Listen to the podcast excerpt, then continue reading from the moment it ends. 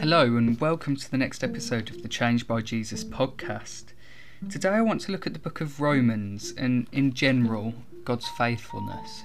And so, in the book of Romans, a massive theme is actually Paul talking about how not being Jewish doesn't withhold us from God's love, mercy, and relationship. But how is that fair? Because there's a covenant between God and the Jewish people. So, Paul in chapter 3 says, Then what's the advantage of being a Jew? Is there any value of, in the ceremony of circumcision? Yes, there are great benefits. First of all, the Jews were entrusted with the whole revelation of God. That there is one of the most important biblical truths that the Jews were entrusted with. And so, having that title of being the people that were entrusted with the revelation of Christ is absolutely amazing. And so, in Paul's eyes, that makes being Jewish worth it, even though there is no real advantage when it comes to access to heaven. And so, in that sense, God judges us all by the same standard whether we are Jewish or not. And so, carrying on from that, in verse 3 True, some of them were unfaithful, but just because they were unfaithful, does that mean God will be unfaithful? Of course not. Even if everyone else is a liar, God is true, as the scripture says about him.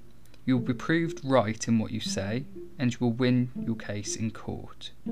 And so, God is a truthful God, and God isn't biased towards anybody. He judges us all by that same standard, which is one of the most important things to realise as a Christian that actually we are all judged by the same standard. Just because somebody might get up on stage and preach or be on the worship team every single Sunday doesn't mean they have an advantage to get into heaven. They will be judged by the same standard as you. But it does mean that that is their way of serving Christ.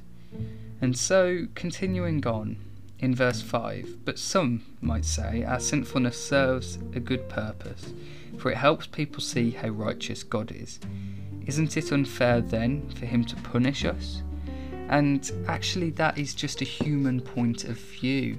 I don't know how many people listening to this today come out with some weird paradoxes that they might find in their head, at least at some point, or have heard people say certain things that are just confusing or seem like they make sense but don't really.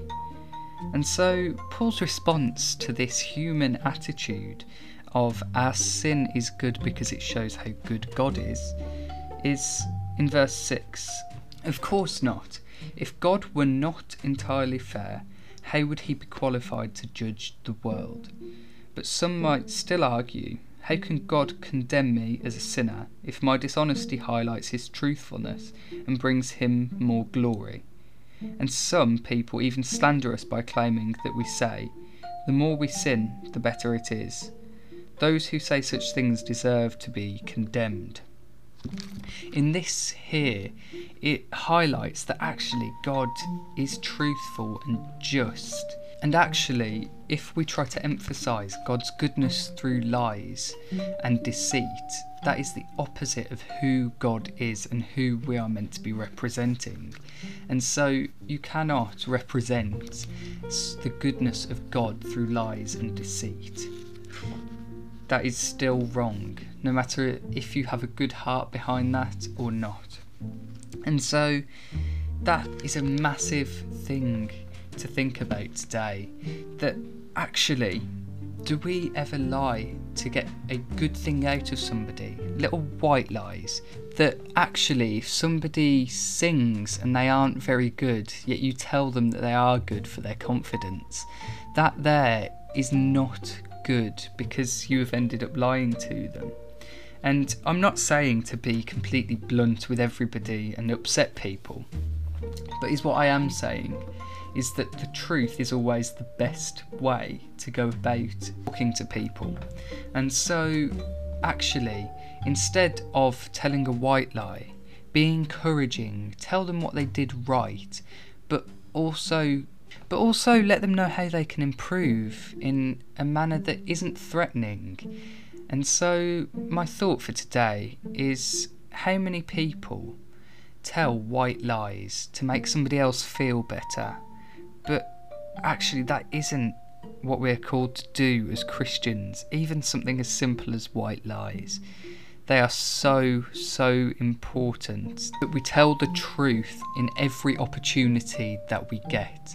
And so I'm going to leave everybody with that thought today. Have a good week, and we'll see you in the next episode.